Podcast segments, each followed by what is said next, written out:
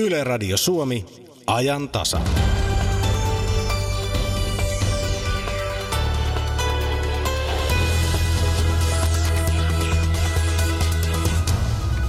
Tänään on vuoden lyhin päivä ja jo kuudetta kertaa se on maailmalla omistettu lyhyt elokuvalle. Yö pitkä, elokuva lyhyt. Se on sitä myös ympäri Suomea ja illalla Yle Teemalla. Eduskunnan syksy päättyi surkeasti, mutta onko Hakkarainen ainoa törkeilijä? Miten syyskausi kokonaisuudessaan sujui ja mitä tapahtuu keväällä? Tätä ovat arvioimassa politiikan toimittajat Greta Karvala, Marko Junkkari ja Ari Hakahuhta. Ulkomaanlehtikatsaus tulee tänään Saksasta, etelä-hesseniläisestä Lorschin kaupungista. Näin jouluaaton, aaton, aaton, aattona myös jouluinen kohtaaminen sekä hieman erikoisempi joululyhty tässä lähetyksessä. Aloitamme suomalaisten ansioista. Eläketurvakeskus on juuri julkaisemassa tilastojaan. Tämän ajan tasa. Studiossa Jari Mäkäräinen, hyvää aamupäivää.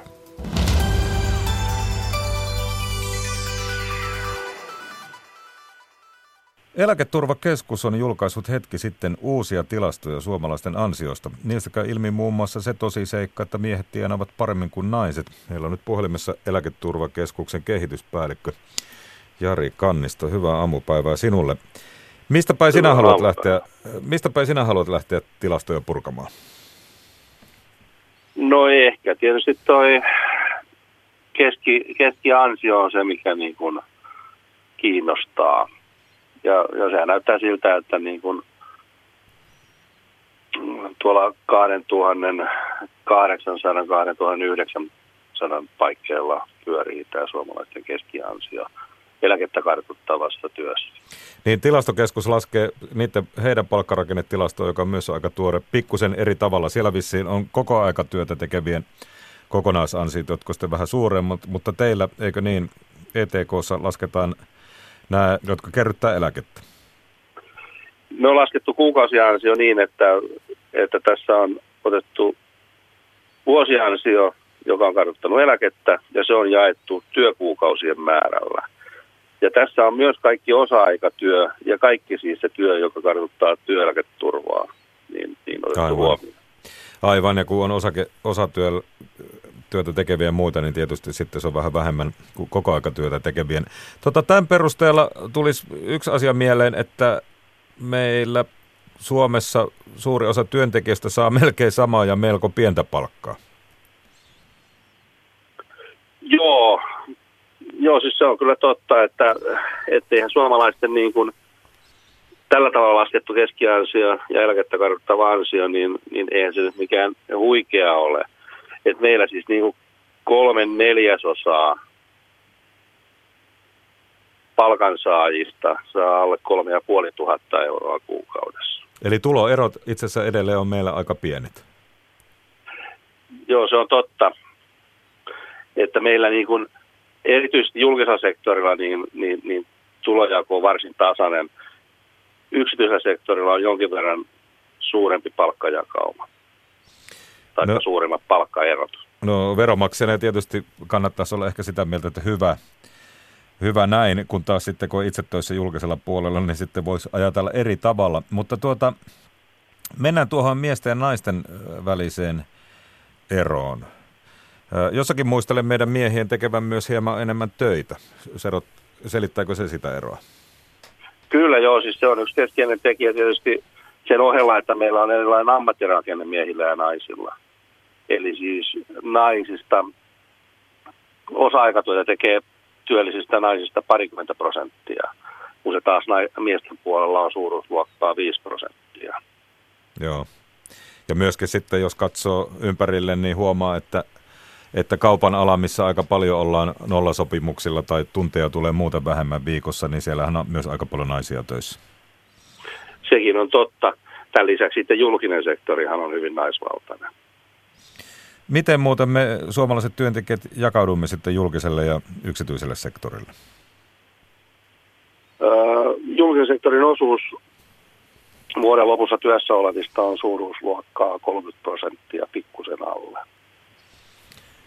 Eli tuota, no sitä voisit ajatella, onko se paljon vai vähän. Erottaako mielestäsi jokin muu kuin palkka yksityisen puolen työntekijöitä, noin niin kuin ETK näkökulmasta? No ei, kyllähän siis niin kuin työeläkejärjestelmän näkökulmasta niin tänä päivänä niin, niin, niin eläkettä kartoittavaa työtä on kaikki työ, mitä tehdään palkansaajana. Ja, ja siinä mielessä niin kuin yksityisen ja julkisen sektorin välillä ei ole eroja. Eläke karttuu samoin säännöin. No miten sitten muuten eläkejärjestelmän kannalta, mikä mielestäsi näissä tiedoissa on oleellista ja mitä eläketurvakeskus myöhemmin aikoi näillä meidän ansiotiedoilla tehdä? Toki me pyritään seuraamaan sitä, että miten, miten nämä ansiot kehittyy, koska tänä päivänä työeläke karttuu vain näistä ansioista. Enää tällä aiemmin merkityksellisellä työssäoloajan pituudella ei ole samanlaista merkitystä, vaan käytännössä eläke karttuu puolitoista prosenttia ansaituista palkoista. Ja tämän takia tietysti tämä on hyvin merkittävä juttu, että miten nämä palkkatiedot, palkat kehittyy. Aivan. Hei, kiitoksia Jari Kannisto, ETKn kehityspäällikkö. Ja mainittakoon tässä yhteydessä, että, että myös Yle on julkaissut meidän nettisivulla tämmöisen niin sanotun ansiokoneen. Sinne voi syöttää oman iän, oman kuukausipalkan ja, ja tuota, onko mies vai nainen. Ja sen jälkeen sitten verrata omaa ansiota muiden samanikäisten ansioihin sekä miehiin että naisiin. Tämä on ajan tasa.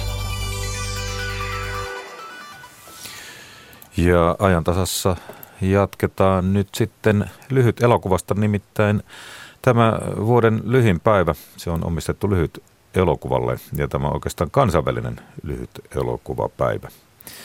Pop-up-teattereita on ympäri Suomea aina äkäslompoloa myöten ja suurin näyttämä se löytyy tänään Yle Teemalta kello 21 alkaa. Tervetuloa Yle Teeman tuottaja Sari Volanen. Kiitos ja hyvää lyhyt elokuvapäivää. Olisi hienoa sanoa, että tämä on suomalainen idea, mutta pimeää lyhyttä päivää on näköjään muuallakin. Joo, se on alkanut Ranskassa ja aika nopeasti sitten Saksa lähti mukaan ja, ja, ja tota, siinä vaiheessa kun Suomi liittyi seurueeseen, niin maita oli ehkä 15 sitä luokkaa ja nyt on yli 50 maata osallistuu tähän päivään. No osoittaa kyllä sen, että lyhyt elokuva edelleen kiinnostaa. Minkälaisia kokemuksia olet Ranskasta ja muualta kuullut? No siellä on niin kuin vahvempi tämmöinen kokonaisuus, kattaus sillä tavalla, että Ranskassa ja Saksassa molemmissa on niin kuin televisiossa, siis kaik, mä käsitin, niin kuin, että melkein kaikilla kanavilla lyhyt elokuvaa ja leffateatteri näytöksiä on huomattavasti enemmän kuin Suomessa. Mutta tänä vuonna meillä on kyllä ihan hyvin elokuvateatterit lähteneet mukaan, että, että niitä on ainakin vieläkin. Mä katsoin just, että on, on tota vieläkin tulossa äh, kuusi tänään teatterinäytöstä ja huomenkin vielä kaksi. No miksi lyhyt elokuva tarvitsee oman tapahtumansa? Koska, koska no, se on tietysti hyvä kysymys. Mä oon vähän siellä lyhyt elokuvan kuplassa liian sisällä, koska mun vastaus on, että koska lyhyt elokuva on niin lyhyt. että, että se lyhyys tekee siitä tota, monipuolisemman ja erityisemmän kuin pitkästä, pitkän elokuvasta, pitkästä elokuvasta. No voiko lyhäriä, niin kuin tapana on sanoa, niin määritellä muuten kuin, että se ei ole pitkä?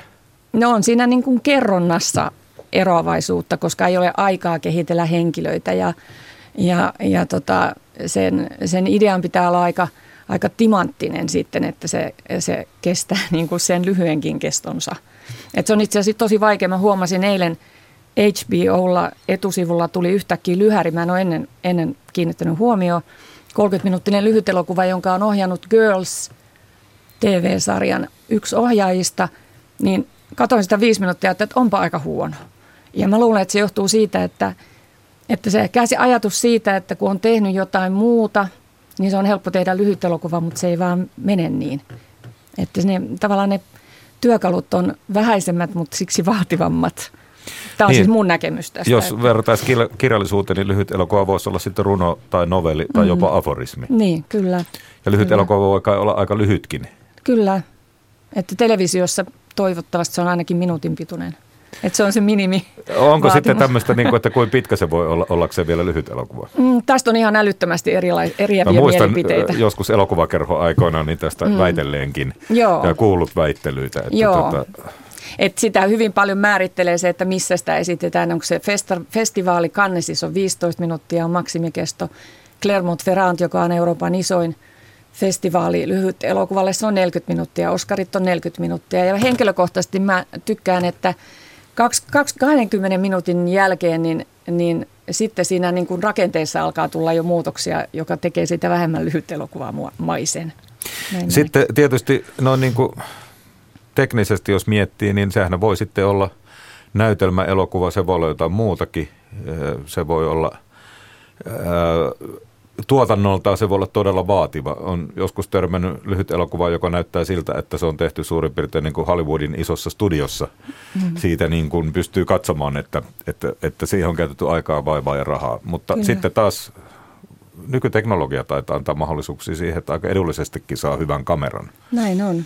Ja että, kyllähän että, niitä iPhone-moveja, elokuvia jo on, että, että tota, jos mä mietin somea, YouTubea, vaikkapa kissavideota, niin semmoinen tulee väkisin mieleen, että nykyinen tämmöinen nettivideokulttuuri, sehän voisi oikeastaan tukea lyhyt elokuva, mutta tekeekö se niin? Niin no mä oon ihan samaa mieltä, että ei lyhyt elokuva niin näkyvyyden takia ole pulassa, mutta ongelma on sitten se löydettävyys kaiken sen massan seasta. Että henkilökohtaisesti mä oon sitä mieltä, että kissavideo voi olla tosi hieno ja, ja hyvä, mutta mä määrittelen lyhyt elokuva itse jotenkin silleen, että siinä on niin kuin omaperäinen, niin kuin tavallaan se teos määritelmä päättyy, että siinä on joku omaperäinen idea, joka vaan tämä henkilö voi tehdä. Ja kissavideos on vähän se, että niitä voi tehdä aika moni, eikä ne todella eroa toisistaan. Ja silti ne, ne voi olla hienoja niin, ja ne katsottavia. Eli se vaatii semmoisen niin kuin taiteellisen, se vaatii jonkinlaisen niin kuin tämmöisen taiteilijan otteen panoksen. No joskus kyllä. Tai pää, pääsääntöisesti kyllä. No sä oot Sari Valonen tietysti, äh, niin kuin itsekin sanoit, aika syvällä tässä lyhyt elokuvaskenessä. Miten lyhyt elokuvia yleensä tehdään? Kuka tekee, äh, kuka niitä levittää, missä niitä näytetään, okay. miten tekninen puoli hoituu. Niin jos ajatellaan tyypillistä vaikkapa suomalaista lyhyt elokuvaa, mitä varmaan työksesikin aika paljon näet, niin, niin miten tämä puoli niissä on? No aika paljon tehdään siis, no tietysti ihan oma kustantaisena kouluista tehdään, sitten elokuvasäätiö ja audiovisuaalisen taiteen, no AVEC, edistämis, audiovisuaalisen taiteen edistämiskeskus tukee elokuvaa myös mediataiteen puolelta ja sitten meillä on näitä muita niin taiteen apurahoja, joilla voi lyhyt elokuvia tehdä. Että se tavallaan nämä meidän niin isot rahat, jotka tulee sitten, että on isot rahoittajat niin kuin elokuvasäätiö mukana, niin ne on sitten ihan sitä sama, niitä arvioidaan jotenkin ihan samalla tavalla kuin – mitä muut elokuvasäätiön elokuvat on, että, että tota, ta, musta tapoja on monia tuottaa ja tehdä. Ja sitten, okei, okay, aikanaan tietysti tehtiin varmaan aika paljon filmikameroin, mutta nykyään kun on mm. digitaalisuus tonne, tullut tonnekin, niin sitten käytetään digitaalisia kameroita, mutta siis varmaan se tekninen prosessi on aika samanlainen. Sinne tarvitaan käsikirjoitus, mm. sinne tarvitaan näyttelijöitä, sinne tarvitaan valaisijoita, äänittäjiä ja niin edelleen. Kyllä. Toi eloku- Kannesissa palkittu kattoelokuva, joka tulee tänä iltana ensimmäisenä elokuvana, niin se tehtiin el- filmille. Joo. Ohjaaja haluaisi, halusi tehdä filmille ja se oli mahdollista.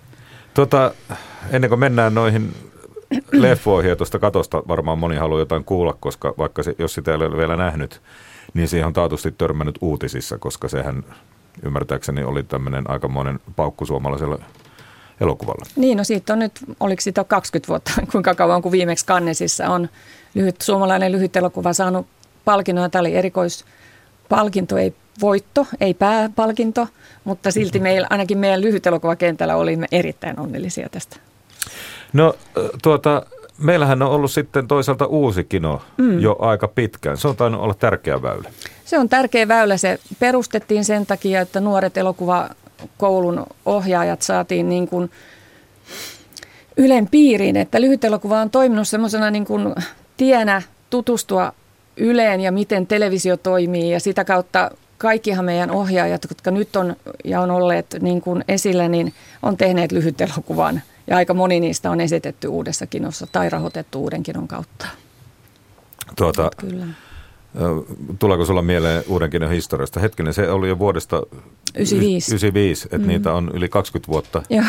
tuota tehty. Onko siellä jotakin semmoisia virstanpylväitä sinulle, jotka on jäänyt mieleen? Onhan niitä monia, monia mutta yksi mun ikuissuosikki on, se on varmaan vuodet 90, olisiko se 99, Maarit Lallin ää, toi, no, kova no, kovat miehet. Ja tota, se, on, se on siis mun mielestä absoluuttinen hieno lyhyt elokuva ja se on vieläkin semmoinen, että, että pitäisi uudelleen esittää vaan se. Että se on tosi hyvä. Ja sitten on kaikilla näillä, niin kuin Dome Karukoskella oli mun mielestä mukava lyhyt elokuva jääkiekkoilusta ja siis ihan siis loputon määrä. Et itse asiassa niitä on kyllä tehty aika paljon, että ei pysty semmoista suosikkia sieltä kovien miehien lisäksi heti vetää hatusta. Ja totta kai tänään lyhäripäivänä se suurin näyttämä on varmasti Yle Teema, mennään siihen kohta, Joo. mutta mukana on siis aivan oikeita elokuvateattereita ja sitten on niin sanottuja pop-up-teattereita. Joo. Tuota, ja, mitä tiedät näistä pop-upeista? No nehän on sillä tavalla ju, useimmin julkisia, tai ainakin noin, mitkä on tuolla päivän sivulla, niin on julkisia esityksiä. Ne voi olla kirjastossa, ne voi olla baarissa. Niitä on myös kouluissa ja päiväkodeissa, mutta on enemmän yksityisiä. Että niitä ei varmaan tuolla listallakaan sen takia ole. Sitten voi olla jonkun kotona, että mä oon järjestänyt joka vuosi itse kotona näytöksen. Ja ne on hyvin en mä nyt osaa oikeastaan enempää sanoa, kun mä oon käynyt nyt tämän vuoden listaa läpi, että onko siellä jotain uusia, mutta elokuvaa, lyhyt elokuva rakastajien järjestämiä näytöksiä eri paikoissa Suomeen. Joo, se on vähän niin kuin ravintolapäivänä kuka tahansa. Niin, kuka tahansa voi esittää. Perustaa ravintola, nyt kuka tahansa voi olla ainakin yhden illan sitten elokuvateatterin pitäjä. Itse haluaisin olla kyllä Äkäsalompolon luontokeskuksessa. Siellä on rakkautta anarkialyhäreiden lisäksi alueen oma väylän varrelta ja mutta tota, terveisiä sinne päin. En millään ehdi. Lähetys on vielä iltapäivällä, loppuu kello 15, että siinä on niin kuin sitten mahdotonta sinne asti mennä. Tuota, elokuvateatterissa kiertää myös tämmöistä niin sanottua kuratoitua materia- materiaalia. Joo. Öö, mitä siellä on tarjolla? Osaatko no se on jotain? noita paketteja, mitä me tarjotaan joka vuosi näihin näytöksiin. Ja tota, ne, ne on kuratoitu meidän niin kuin tämän työryhmän, johon kuuluu siis – Tampereen elokuvajuhlat, Yle, elokuvasäätiö, Rakkautta arkea, AV Arkki, niin nämä meidän omat ryhmän jäsenet tuottaa näitä paketteja, ideoimme, ideo, tai siis me käydään ne läpi tietysti yhdessä ja meillä on myös vaihtoa Ruotsin kanssa, että Ruotsista tulee yksi paketti, mitä ei kyllä muuten niitä elokuvia olisi helppo löytää, että semmoinenkin paketti tuolla on tarjolla. Ja tosiaan sitten teema alkaen kello 21. Nyt saat kehua meidän tarjontaa. Ai itse, Kerro joo. nyt sitä katosta, kun se on semmoinen, josta niin. on kaikki puhuneet.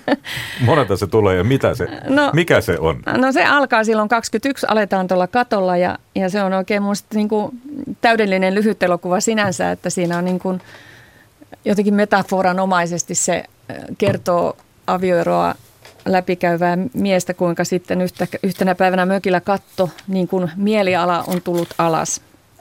Ja sitä sitten lähtee kaveri, kaveri selvittämään, että mistä on oikein kyse. Ja se, se on niin kuin ansaitsee kannesvoittonsa, sitä suosittelen. Ja onhan siellä paljon muutakin, että näissä niin kuin tässä illassa on sellainen näkymätön rakenne, että, että siinä ei ole rakennetta, vaan jokaisessa alkavalla tunnilla on aina joku komedia. Että mulla on ennen ollut silleen, että on joku teema tai näin, mutta nyt jokaisessa tunnissa on joku komedia. Ja tota, kello 21 tunnin niin katon jälkeen tulee Teemu Nikin lyhyt elokuva Halko, joka on siis niin ihana tämmöinen roolikääntämiselokuva, jossa miesnäyttelijä ei halua riisuutua alasti – enkä viitsi kertoa siitä enemmän, että miksi, mutta tota, että mistä hän tulee sitten muistetuksi jälkeenpäin, on hänen ongelmansa. Erittäin hauska. Ja sitten siellä on, on tämmöinen tanssielokuva, jota suosittelen, kun tämän ensimmäisen tunnin viimeisenä elokuvana, joka vaikka se on tanssi, niin se on, se on myös kyllä aika, aika niin kuin veikeä, veikeä sisällöltään. Ja sitten siellä on kello 22 alkaa vähän tämmöinen itänaapuripaketti, missä on estiläinen animaatio tai virolainen animaatio, joka on siis todella hurja mäyräkohdasta ja apinasta, kun, kun isäntä ei enää palaa koskaan kotiin. Apina ottaa vallan, siinä on aika show päällä sitten. Ja sitten siellä on ihan tämmöinen äh, hyvin vanhanaikaisen näköinen jotenkin tämmöinen äh, Leninin palsamointi keissi-ongelma, jota myös suosittelen. Se on se on, tota, se on aika hauska. Ja, ja kolmannes tunnissa on itse asiassa ainut dokkari ja se on trumpetisti Ted Cursonista tai Cursonista, mä en itse asiassa tiedä kummin päin se lausutaan. Porikävinen sanoisin, että Curson. Curson, mm. Niin hänestä lyhyt dokumentti, joka seuraa yhtä yksinäistä päivää Helsingissä. Ja, tota, ja sitten toi viimeinen blokki onkin sitten vähän enemmän semmoista, no saatanan kanit voitti Sande, tai valittiin Sundanceen ja on aika, se on kyllä uusinta, mutta se kestää tämmöistä yön myöhänäytöstä uudestaan ja uudestaan. Ja siellä on muutenkin vähän sitten tämmöistä ollaan niin kuin bailameiningissä, että 66 tupakkaa on kanssa, ollaan bileissä. Ja, tota, ja sitten se päät, ilta päättyy tämmöiseen hyvin visuaaliseen ja niin kuin vaan semmoiseen niin kuin kuvapläjäykseen. Ranskalainen animaatio. No tuosta jo kuuli, että lyhyt elokuva on kyllä, se on yhtä monimuotoista kuin kaikki muukin taide. Kiitoksia Yle Teeman tuottaja Sari Volanen ja tänään siis ympäri Suomea sekä elokuvateattereissa, pop-up-teattereissa että sitten Yle Teemalla lyhyt elokuvan juhla. Kiitos, moi.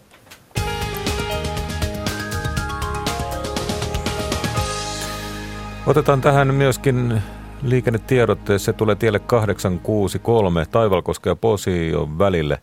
Se on Taivalkosken Kirkonkylän tienoilla. Siellä on kauppatie suljettu liikenteeltä ja savun muodostus sitten haittaa liikennettä myös siellä tiellä 863. Eli Taivalkosken kirkolla palaa ja sen takia savu haittaa liikennettä tiellä 863, jos siellä päin liikut.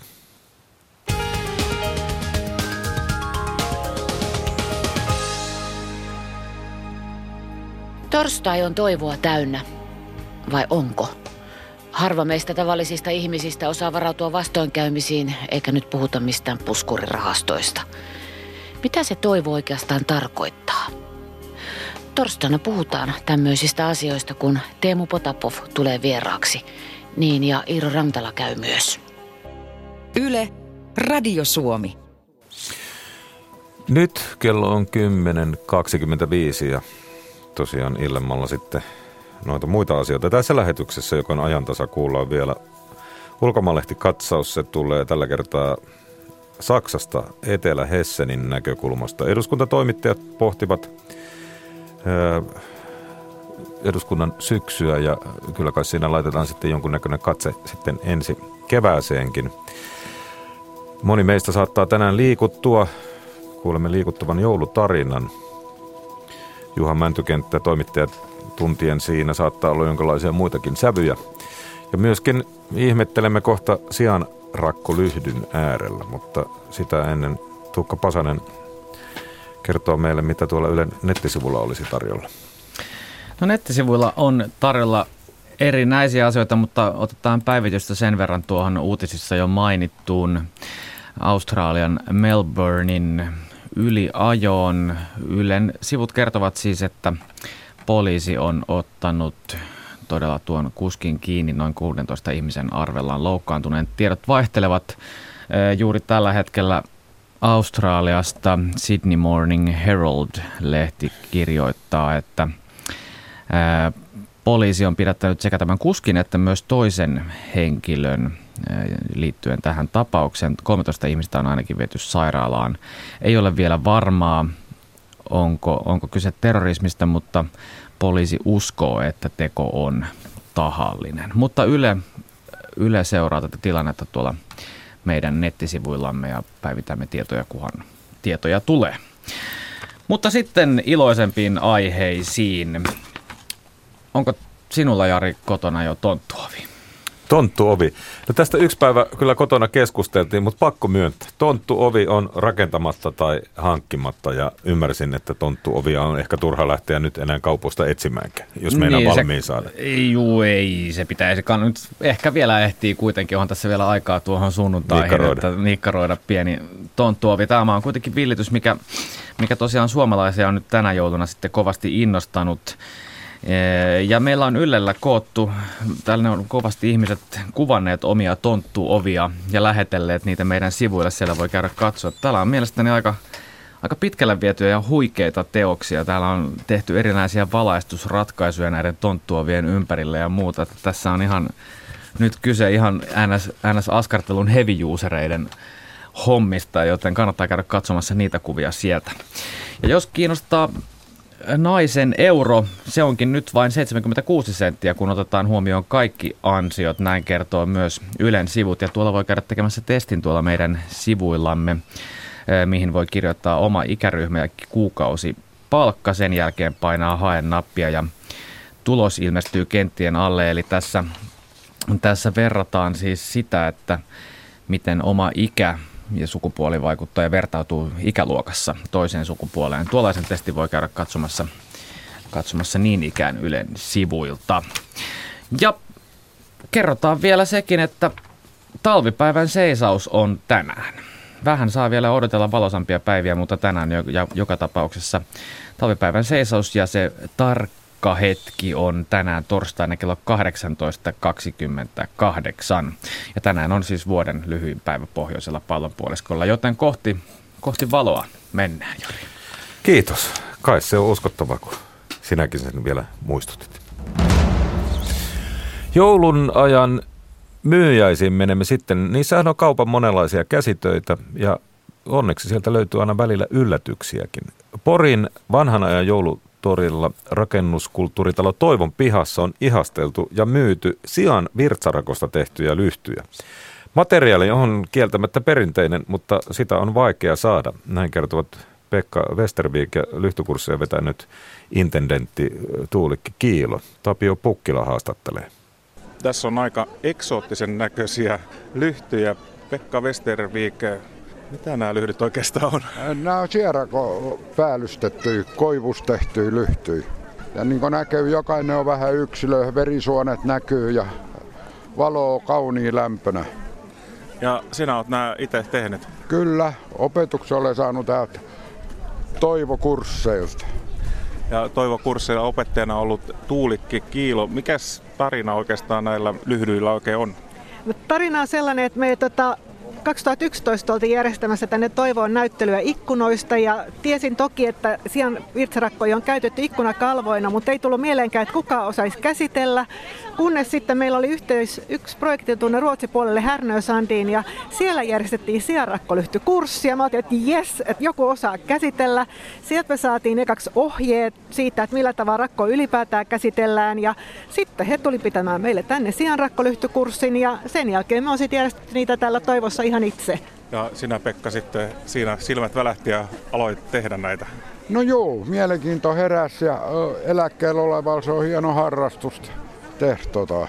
No kerro vähän, millä tavalla tämmöinen oikein valmistuu. Mitä sille rakolle sitten pitää tehdä? No se ensin otetaan kaikki roippeet pois siitä ja puhdistetaan, sitten sitä venutetaan ilmalla tai vetellä ja sovitetaan tähän päälle. Ja tässä on sitten tämmöinen koivurunko, niin tää, onko tämä sun ihan oma, omaa suunnittelua? Ei, kyllä se on se alkuperäismalli, mikä Toivotalosta lähtenyt ja Ruotsista tullut tänne. Kuinka kauan tämmöisen yhden lyhdyn tekeminen kestää? No, sanotaan noin neljä 5 tuntia, jos yhtä tekee alusta loppuun. Tuulikin Kiilo, mistä sitten tätä raaka-ainetta saa? Onko se kovan metsästämisen tulos? Joo, koska toki sikoja teurastetaan, eli virtsarakkoja kyllä on, mutta kun tähän tarvitaan isokokoinen rakko, eli semmoinen emakon rakko, niin niitä on itse semmoisia teurastamoja Suomessa kolme näköjään. Nyt tätä on selvitelty ja sitten oikeastaan noistaan yhdellä se tuotanto on vielä sellaista, että sieltä liu, ettei ole niin liukuhihnotettua, etteikö tota rakkoa ehti sieltä saada. Mutta kyllä se aikamoinen prosessi oli nyt viime, tälle viime, viimeisille kursseille jo, että niitä saatiin, mutta mutta onneksi tuolta Pietarsaaresta löytyi firma, joka sen suostui tekemään. Onko tämä kuinka maanlaajuinen ilmiö vai onko tämä vaan täkäläinen? No ei, mä, ei kukaan ole vielä Suomessa tällaisia järjestänyt. kyllä meidän kursseilla on ollut sitten kyllä ihan joka puolelta Suomea kurssilaisia. Että ne, kun tämä on sen verran eksoottinen ja harvinainen, niin tämä jollakin tavalla houkuttaa ihmisiä. No jos ajatellaan, että vielä vähän niin perustavanlaatuiseen kysymykseen, niin miksi tämmöinen sitten oikein pitää tehdä? Mitäs kuvailisit tota? Se on kyllä tosi hienon näköinen tuo valo kajasta, kajastaa kynttilän valo tuossa lyhdyssä. No tietysti ihan sen takia on hieno nähdä, että mikä on ollut se kalvo, mitä on käytetty ennen kuin oli lasia yleisesti käytössä. Mutta kyllä toi kalvo tosiaankin se on ihan älyttömän kaunis. Sieltä tulee niinku valo tosi kauniisti läpi. Mun mielestä niinku aluksi tuli ensi, eka kertaa mieleen itse asiassa joku alabasteri tai joku, että se on niin kaunis se kalvo, minkä läpi se valo näkyy. Niin tässä on niin kalvo lasin päällä. Ei siinä ole lasia ollenkaan, se on pelkkä kalvo. Siis tämä on ihan pelkästään tämä tässä. Joo, ja jos koputella, ei, no se, ei, se on tuommoinen pehmeä. Onko se kuinka kestävä, Vekka? No erittäin kestävä. Siitähän on tehty jalkapallojakin jossain vaiheessa ja pirtteihin, savupirtteihin räppänä ikkunaksi. Ja erittäin kestävä, niin kuin tässä nyt kokeilet, niin ihan voi tökkiä. Et hurjin, mitä mä olen kuullut, mihin, missä on äh, sijan virtsarakkoja käytetty, niin on tehty tuot, noin sata vuotta sitten kuuma ilmapallo, jolla on lennetty Ruotsista Suomen, tuonne Lounais-Suomen rannikolle. Aa, aika upeata. No Tuulikki, kun kerroitte, että täällä Toivossa aletaan tämmöistä kurssia järjestää ja sitten nyt harrastajat on alkanut näitä tehdä, kuten Pekkakin tässä on kertonut, niin miten teurastamossa sitten suhtauduttiin alun pitäen? Tiesikö he, että, että tätä, heiltä voitaisiin tämmöistäkin raaka-ainetta kysyä? No ei todellakaan. Kyllä joka, jokaiselle, kun mä oon niin ollut yhteyttä, niin mä aina lähettänyt kuvia ja kertonut, mikä on idea. Ja kyllä tämä Pietarsaaralainen teurastamo niin innostui ihan hirvittävästi asiasta ja silloin nämä teurastajat ollut kauhean halukkaita kanssa saamaan itselleen omia lyhtyjä, että saa nyt nähdä sitten osalle me jo vähän toimitettiinkin, mutta saa nähdä nyt sitten saataisiko toimitettua vielä vähän lisääkin. No, mitä on, mitä luulette, onko tämä semmoinen tämän jouluhitti ja tulevien joulujen hitti? Toivottavasti olisi, mutta se on sen verran kalliiksi tulee se hinta, ettei siitä kovin suosittua tulla. Mutta tietysti työlle pitää antaa arvonsa. Nimenomaan. Ja sillä perinteellä ja kauneudella. Kyllä käsityöllä on arvonsa. Jokainen voi tietysti miettiä sitten, että onko sianrakkolyhdystä pyydetty 45 euroa paljon vai vähän. Kyllähän tuossa kuultiin vähän tuntimääriäkin, mitä valmistaminen vaatii. Ja netistä kyllä löytyy helposti hakemalla kuvia ja täytyy sanoa, että on erittäin kaunis valo. Siihen ei kuitenkaan kahta sanaa. Sitten satunnainen kohtaaminen jouluvalmisteluissa. Juha Mäntykenttä lähti Rovaniemellä katsastusasemalle kyselemään joulusiivouksesta. Juttu kaveriksi tuli Lippo Riissanen. Puhe lähtee liikenteeseen joulusiivouksesta, mutta johtaa keskusteluun elosta sotalapsena ja elämän onnellisuudesta. Miten, ootko jo joulusiivouksen tehnyt? Ei ole vielä tehty, mutta ah, joo. joo. Milloin se menet aloittaa oikein? no joulualla tietysti. No niin, että ei joulun jälkeen kuitenkin. Niin. Jo... Meillä on siivouspäivä joka perjantai, niin me, me, me osallistuu kovasti. No entä mattojen kopistelu, eikö nyt joka viikko Joo, joka on? perjantai. Ihan oikeasti? Aivan, totta hitossa. No mitä muuta siinä on sitten? Nyt on lattiat pyhitty, niin mitä se jää? Tämähän on tämmöistä vapaa-ajan viettoa sitten, jos ei no. ole mitään semmoista mutta siinä on tiskikoneen tyhjennystä astianpesukonetta ja pyykipesua ja muuta on. On, ja sitten vaimon kanssa lakanoita veittään. Eli sulla ei varsinaisesti joulusiivosta ole ollenkaan, vaan sulla on tämmöinen niin kuin No vi- viikot, viikot, viikoittain. Kyllä. No ehkä jouluviikolla on tuota vähän tarkempaa, vähän käydään läpi kattonurkkia, ettei ole seittiä eikä mitään. Niin just, että käydään yläpuoleltakin läpi. Niin, niin. ja se on saunan pesuhan, se on semmoinen, joka kuuluu. Joo, mutta ihan mielenkiintoinen homma, että siellä yhteistyössä niin sitten niin Totta elämän suostuttajan kanssa niin homma hoija sitten joka viikko. Me on pikkupojasta asti, kun olin Ruotsissa pappilassa silloin mm. sotalapsena, niin meillä oli pakollinen poikamiespappi, neljä suomalaista poikaa. Meillä oli päivittäin määrätty siivousalue. Tuommoinen 5-6-vuotias oli. Niin, niin silloin sie- sieltä asti oppinut. Niin, meitä oli neljä velipoikaa ja kaksi muuta suomalaista poikaa. Oltiin siellä silloin no. soajalääkeen sinä olet sotalapsi. Olen. Se oli semmoinen mm. kurinpitävä pappi, että mm. meillä oli, eihän se olisi neljä hurjaa suomalaista poikaa, niin muuten tullut, jos ei tuommoinen ollut. Ulu, ei se, ulu, tavallaan se, kun puhutaan, että minkä lapsena oppii, niin se jää koko Ky- Kyllä, ja hy- hyvä oppia ollut. Kerro siitä sotalapsiasta, kuinka kauan se sulla kesti oikein? Ei se ollut kuin pari vuotta, vajata pari vuotta ja no. sitten tultiin sieltä. Mehän olin aivan en osannut suomea, kun tuli, että piti opetella suomea uudestaan. No minkälaisia sä ajattelet se pari vuotta sotalapsena oikein? Se oli oikeastaan hy- semmoista aikaa, kun me on Karjalasta syntynyt, niin tuota, sai jopa uuden puseeron ja mm. ensimmäisen elässäni kananmunat syönyt siellä ja saanut suklaata siellä. Oho. Että semmoinen oikein, saa sanoa, että mukavat muistot. Kyllä. No miltä sieltä tuntui, kun siihen alkoi jo niin nuorena ihminen hän tottuu ja kotiutuu tavallaan, niin alkoiko se tuntumaan sitten jo no, sitä äh, Ehkä sitä evakkareisilla on mukautunut niin. erilaisiin olosuhteisiin, että mulla ei ole koskaan ongelmana ollut semmoinen lapsuudesta asti, että on toisten nurkissa oltu evakossa ja Tuntuuko se häikätä lähteä pois sitä Ruotsista? No en, en tiedä, en tiedä. Ehkä se kuulen, sanotaan, että veri vettää ja tuota, vaikka oli ankeat, oltiin Vöyrillä evakossa, niin tuota, mm. ankeat olosuhteet oli, mutta en minä tiedä, se on lapsena sitä mukautuu mm. erilaisiin olosuhteisiin. Niin, se menee sillä. No, niin. miltä se tuntuu palata sitten Suomeen kuitenkin? No oikein. Jälkeen Suomi oli köyhä kuitenkin edelleen. Oli ja minä aloitin koulun silloin mm. heti e- ekaluokan ja jotenkin jäänyt siitä asti niin sympatia ruotti, että sai apua siihen aikaan. Ja sehän oli vanhemmille oli sitten pikku helpotus, että saivat. No miten se velipoika oikein? Hänen kanssaan oli kuitenkin siellä tuki ja turva sitten. No se on ollut, se aloitti koulun siellä ja tuota, tälle, hän on nyt sitten kuollut, se oli kuusi, kuusi kuusi vuotta minua vanhempi. Että. Se oli semmoinen isoveliturva. Kyllä. Ja varmaan sekin loi omalla tavallaan sinulle velipuolesta sidettä sitten.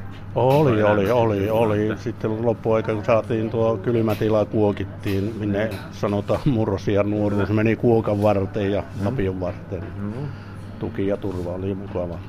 Siellä nähnyt ne kurjat sotavuodet, evakkoreissut tehnyt Ruotsissa sotalapsena ja olet nähnyt tämän Suomen vaurastumisenkin tähän huippuunsa, mitä se on ja mihinkä suuntaan se on nyt menossa, niin miltä se tämä aika nyt sinun silmissäsi näyttää? No, vaikea sanoa. Se on, hmm. Tilanteet muuttuu niin nopeaa, että silloin sanotaan nu- nuoruussa kesätkin oli paljon pitempiä, mutta nyt ei mene niin äkkiä, että ei.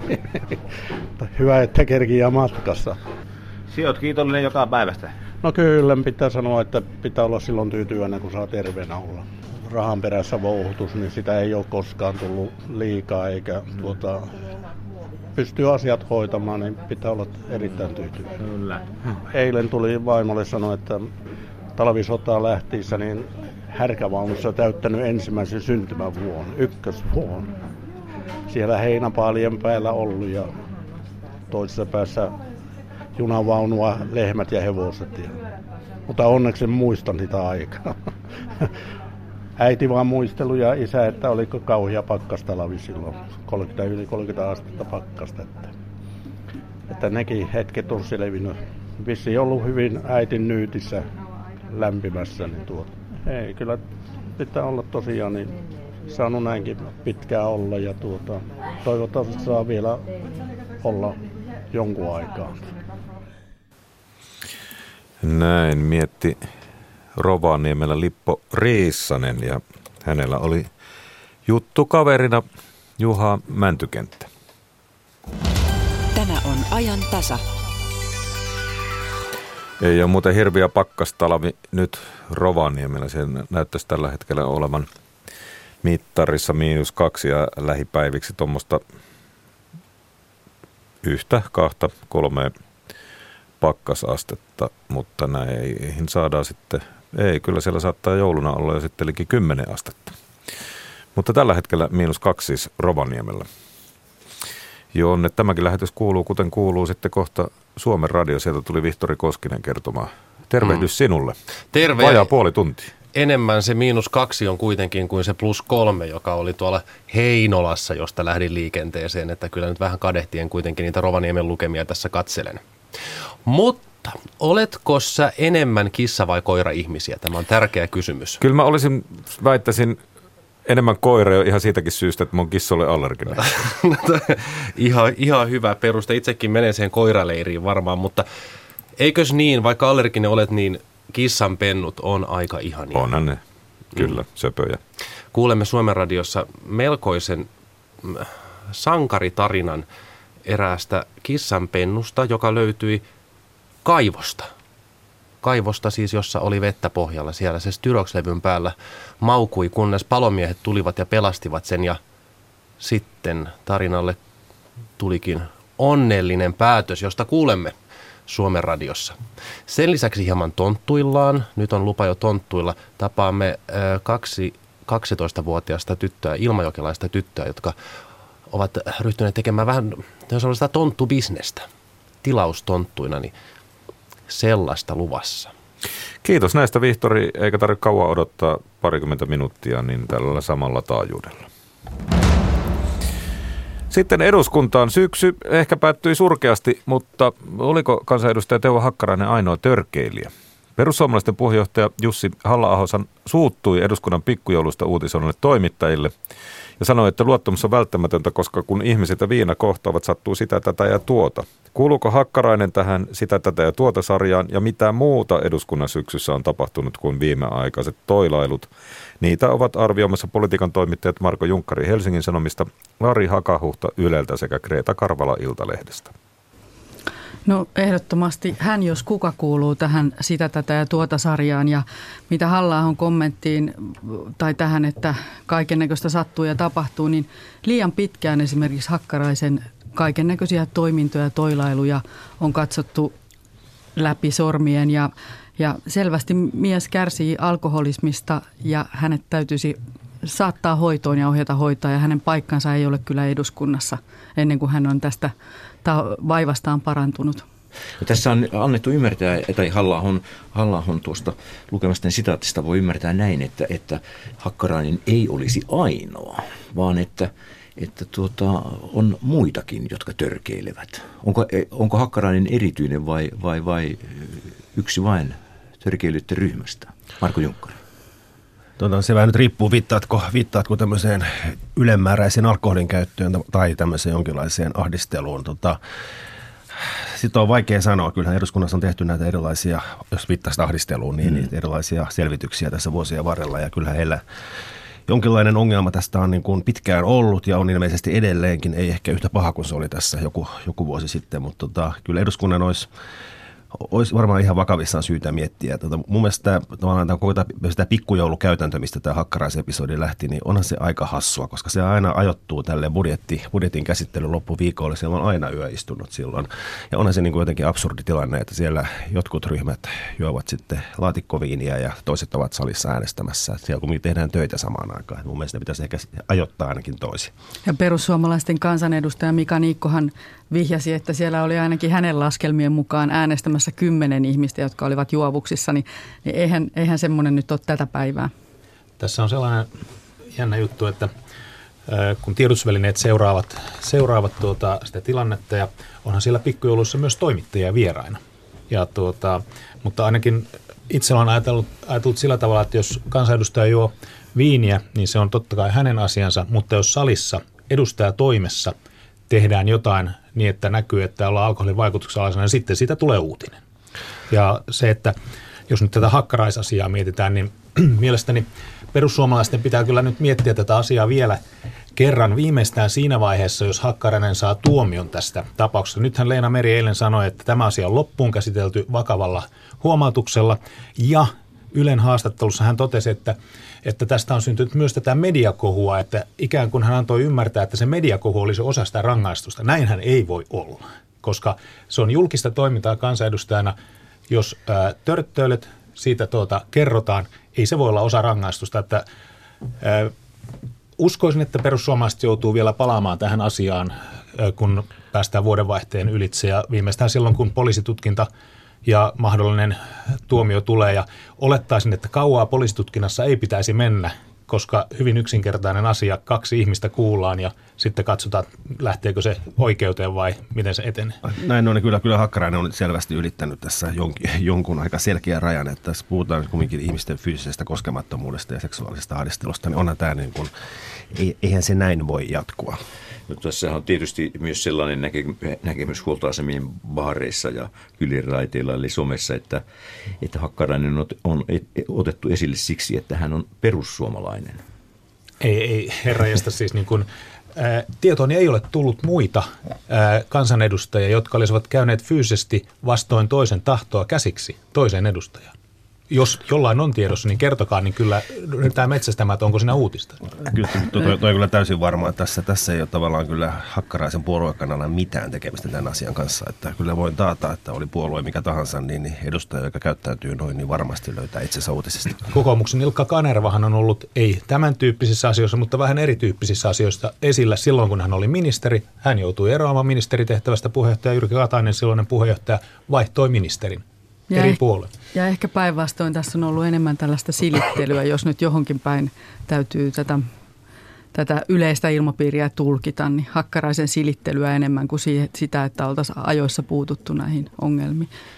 Miten vakavasti eduskunnan arvovalta on, on tässä murentunut? Kreta Karvala. No tässä on tietysti tässä on monta, monta kanttia, mutta julkisuudessa tällaisen tapauksen ikään kuin sormien läpi katsominen, niin se murentaa sitä arvovaltaa.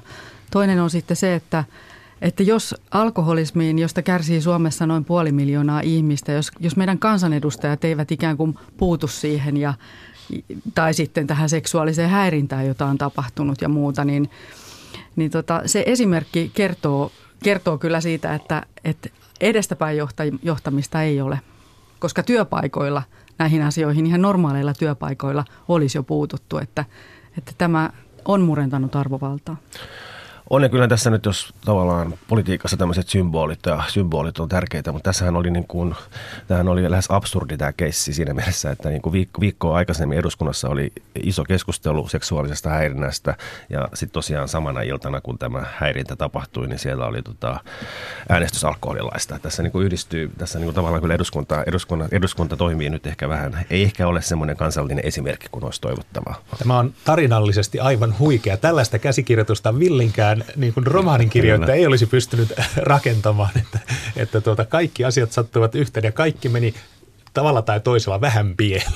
Ja jos nyt ajatellaan sitä lopullista äänestystulosta, se oli oliko se 94-98, että jos siellä on kymmenen ihmistä ollut Niikon mukaan humalassa äänestämässä, niin saa nähdä sitten, että miten sitä nappia on tullut painettua, että onko tässä tämmöinen... Eikö sitten jälkikäteen muutama kertonutkin äänestäneensä väärin? Että... niin. Mä en kauheasti tuohon kyllä usko. Mutta tämä, tämä on jotenkin tämmöistä slaavilais-suomalaista saagaa. No mitä asiallisesti eduskunnassa on tänä syyskautena tapahtunut? Millä tavalla ikään kuin, minkälaisia isoja juttuja näette tässä sekä pinnassa että, että pinnan alla? jos, jos syksyn politiikkaa katsotaan niin eduskuntaa kuin hallituksen toimintaa ja muuta, niin mun mielestä suurin juttu syksyn politiikassa on kuitenkin talouskasvu.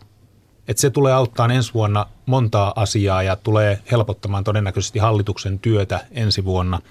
Ja se, että, että vihdoinkin niin kuin vuosikymmenen jälkeen on jonkinnäköinen valoisampi kuva tulevaisuudesta. Ihmisten ää, tuota, näkemykset paranevat. Hallitus voi todeta, että on se nyt sitten kenen, et, tai kenen ansiota hyvänsä, niin talouskasvu on kuitenkin todellisuutta, ainakin näiden mittareiden mukaan. Se, että jakautuuko se reilusti kaikille, se on toinen juttu. Siitä on käyty eduskunnassa budjetiyhteydessä suurta keskustelua, että onko nyt niin, että ää, kaikkein vähäosaisimmat eivät pääse talouskasvuun mukaan. Ja niin kun uskoisin, että tämä on asia, jonka kanssa hallitus joutuu ensi vuonna painimaan, että miten niin kun saadaan sitten alimman tulotason ihmiset talouskasvuun mukaan. Marko Junkkari. Joo, mä oon ihan samaa mieltä, että tämä tavallaan talouden kääntyminen on ehkä se iso tarina ja toinen, toinen ehkä vielä merkittävämpi on tämä tavallaan Itämeren kiristynyt turvallisuustilanne, joka ei ole nyt siis sinänsä syksyn tapahtuma, mutta pitkä, pitkä aikaisempi ja se tuntuu vaikuttavan kaikkeen.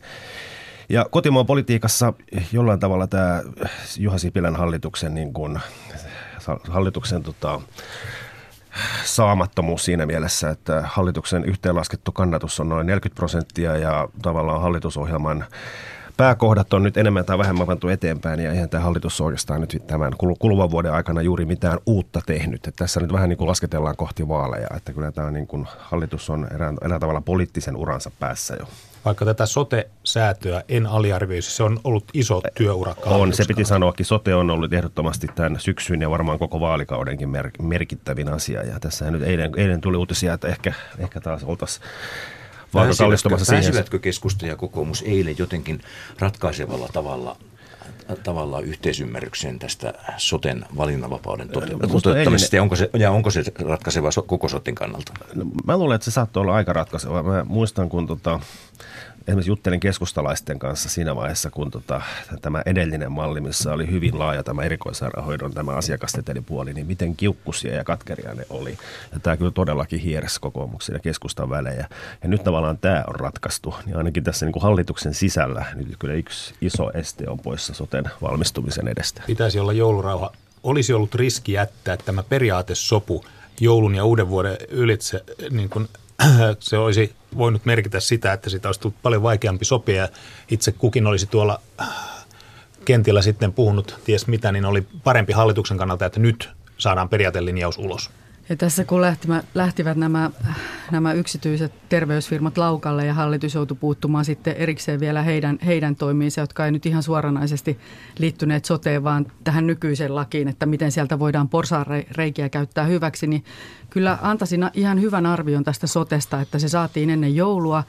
Tosin kokoomus oli jo, jo ennen tätä sopuakin siinä, siinä mielessä alistunut, että, että he olivat valmiita, että – että tämä erikoissairaanhoidon valinnanvapaus, että sitä kavennetaan, että se sopu oli kuitenkin tärkeämpi. Ja tärkeää se on kaikille suomalaisille, että kyllä mä tästä plussapisteitä hallitukselle antaisin. On, mutta en mä nyt edelleenkään vielä olisi liian optimistina, vaikka onkin joulumieli ja näin. Mutta siis kyllä tämä on kyllä tämmöinen ikiliikkuja tämä koko sote, että tässä varmasti vielä tulee aika monta mutkaa matkaa kevään aikana. Se Odot. tulee liikkuu vielä vuosia ja se tulee liikkuu vielä seuraavan hallituksen aikana, mutta sen takia, että jos tämä, tämä olisi tätä ei olisi saatu ollenkaan liik- liik- liikkumaan ollenkaan, niin silloin se olisi ollut vielä karmeampaa. Kyllä tämä on tällainen odotetaan ja katsotaan tilanne, mutta eilisillan sopu on kuitenkin askel kohti valmiimpaa eikä taaksepäin askel niin kuin riitaa kohti. Mutta vielä syksyn asiasta, niin tämäkään ei suoraan ole hallituksen tai eduskunnan asia, mutta äh, työmarkkinoiden liittokierros. Se on tähän asti mennyt niin kuin sen on oletettu menemään. Okei, kunta ja valtio –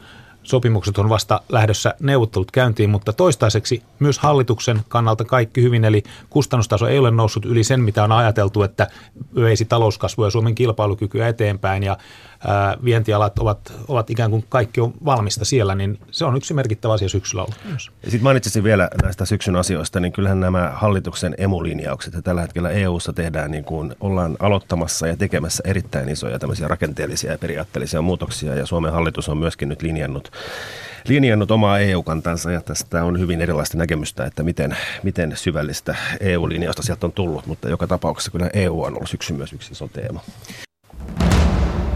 Ulkomaanlehtikatsaus tulee tänään Saksasta Lorschin kaupungista Etelä-Hessenistä. Lehti on lukenut Pertti Rönkkö. Saksalainen poliittisen kulttuurin kuukausilehti Cicero pohtii liittokansleri Angela Merkelin asennetta kansalaisten huoleen islamistisesta terrorismista. Vuosi sitten tehtiin Berliinin Breitscheidplatzilla islamistinen isku, jossa kuoli 12 ihmistä. Muistotilaisuus osoitti, että Angela Merkel ei voi puhua, koska hänellä ei ole mitään sanottavaa hän ottaa osaa vain varauksella.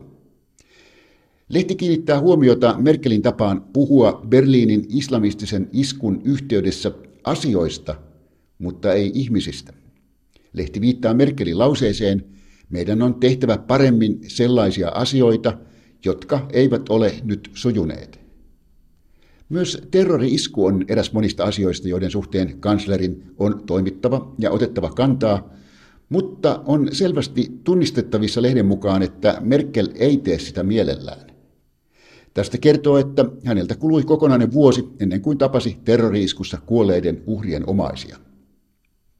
Merkel vastasi punastumatta maanantaisessa tiedotustilaisuudessaan, että olihan liittopresidentti tavannut omaiset jo vuoden alusta.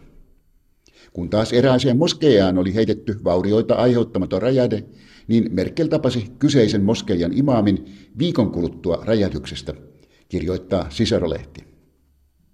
Merkelin poliittiselle tyylille ovat kuvaavia erilaiset reaktioajat myös sellaisissa tilanteissa, joissa olisi kysyntää ihmisyydelle ja myötätunnolle. Siserolehden mukaan Merkel asettaa asiat ihmisten edelle ja arvioi ihmisiä heidän poliittisen käyttökelpoisuutensa perusteella. Ihmiset ovat häiriötekijöitä siellä, missä tärkeimmäksi tavoitteeksi on asetettu asioiden kitkaton eteneminen. Bild-lehti raportoi Saksan jo 87 päivää paikoillaan junanneista hallitusneuvotteluista. Edellisellä kerralla vuonna 2013 hallituksen muodostaminen kesti 86 päivää. Sitä edellisellä kerralla vuonna 2009 silloisen mustakeltaisen hallituksen synnytys kesti 31 päivää, lehti kertoo. Tunnustelut kristillisdemokraattisen unionin ja sosiaalidemokraattien yhteishallituksen muodostamiseksi käynnistyvät lehden mukaan tammikuun 7. päivänä ja ne on tarkoitus saada päätökseen viiden päivän sisällä tammikuun 12. päivään mennessä. Jos tunnustelut tuottavat tulosta, niin merkittävin rajapyykki tulee olemaan tammikuun 21. päivänä Bonnissa pidettävä Demarian puoluepäivä jos toverit näyttävät siellä vihreää valoa, niin varsinaiset hallituskoalitioneuvottelut voivat alkaa Bild kirjoittaa. Uusi koalitio on sosiaalidemokraattien piirissä ristivetoa herättävä asia. Puolueen johdon on tehtävä paljon käännytystyötä saadakseen puoluepäivien edustajat taakseen. Bild-lehti arvioi, että liittohallitusta saadaan tuskin kokoon ennen maaliskuuta, tai ehkä ei vielä silloinkaan, jos liittopäivien entisen puhemiehen Norbert Lammertin epäilys suureen koalitioon tähtäävien neuvottelujen karjutumisesta osoittautuu todeksi. Berliinissä ilmestyvä Tagesspiegel-lehti kirjoittaa Saksassa lisääntyneestä juutalaisvihamielisyydestä ja virkaa tekevän hallituksen kristillisdemokraattisen sisäministerin Thomas de Metzierin ehdotuksesta nimetä maahan antisemitismivaltuutettu.